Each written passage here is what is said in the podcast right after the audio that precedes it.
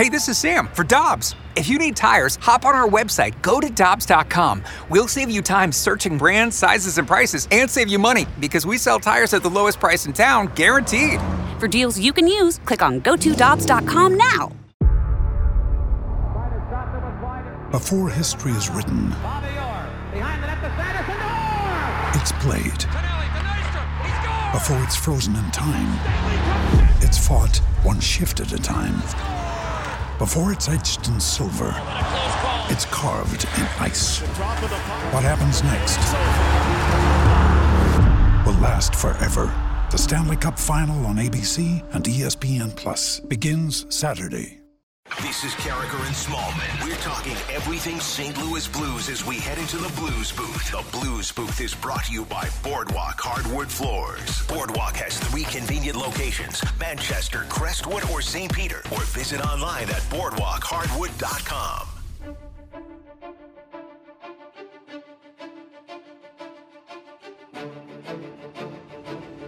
Joining us in the Blues booth via the Brown and Crouppen Celebrity Line is the TV voice of the Blues, John Kelly. You'll hear J.K. with Panger tonight. Blues and Sharks, seven o'clock face-off, six thirty pregame on Bally, six o'clock pregame here on 101 ESPN with Alex Ferrario and J.K. It's good to have you with us. Good morning. How you doing?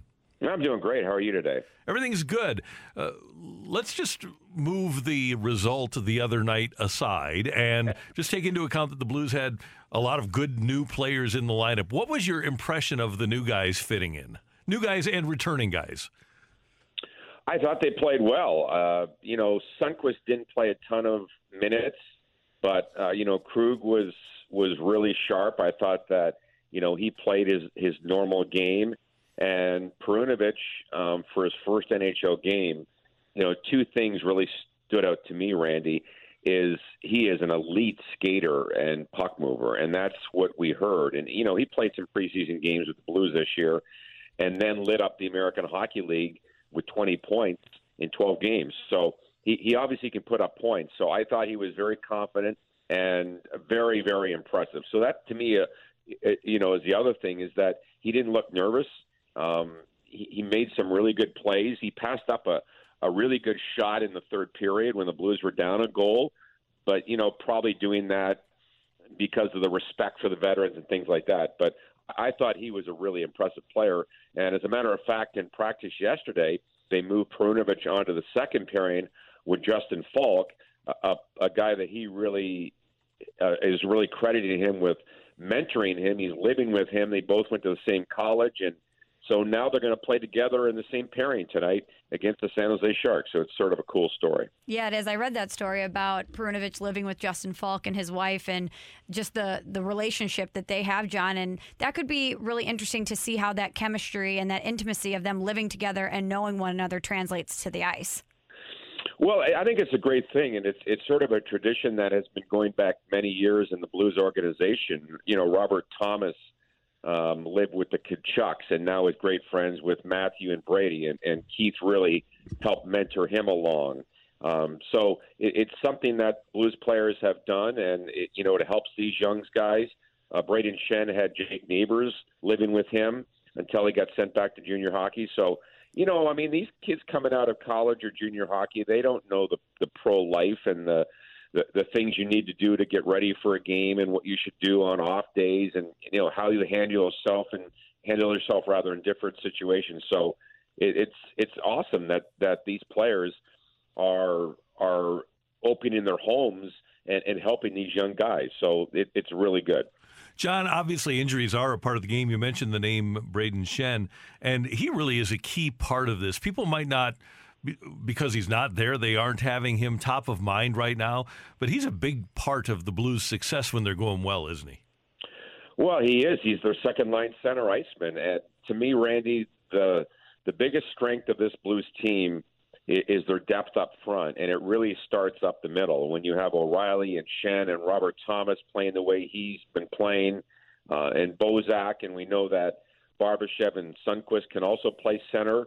You know, Joshua when he was up here as a center iceman, so they are a really deep team. And, and in particular, when you go one, two, three of O'Reilly, and Robert Thomas, that to me is as good as it is up front in the in the National Hockey League as far as one, two, three centers. So yeah, they miss him, and he's been out now for for a few weeks with that upper body injury. You know, he is skating on his own, but until he joins the the big group and starts the physical contact contact rather, you know, I, I'm not sure exactly when he'll come back, but they certainly miss Brayden Schenn, no question.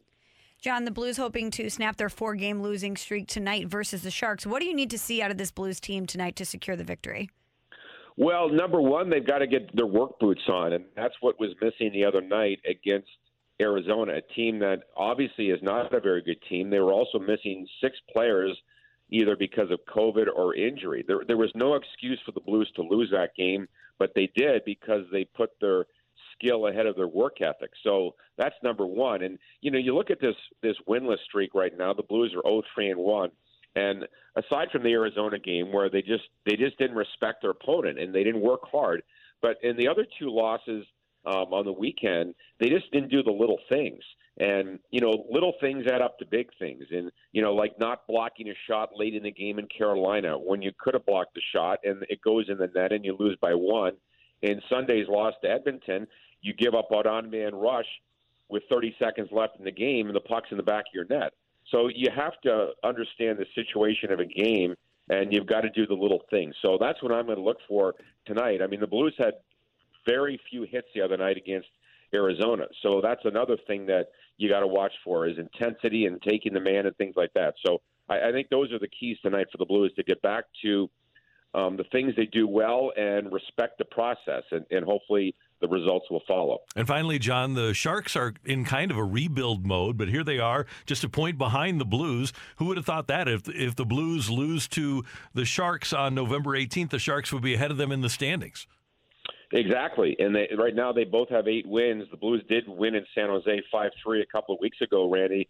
But remember, they had seven players in COVID protocol for uh, a week or so, and they had seven players out against the Blues. And not to say the Blues didn't play well in that game, but now they're a fairly healthy team and and a dangerous team. They won in Minnesota the other night, four to one, and you know they got some firepower. Tomas Hertl, Timo Meier, Logan Couture, Burns on defense is having a great year. So this is going to be a, a challenging game, but again, the Blues, if they play their game, they can handle anybody and they can win every night. So they got to get back to Blues hockey, and hopefully they can take care of San Jose tonight. It's going to be a tough game. JK, great to hear your voice. Thanks so much for the time. We appreciate it, and we'll be tuned in tonight. Okay, sounds great.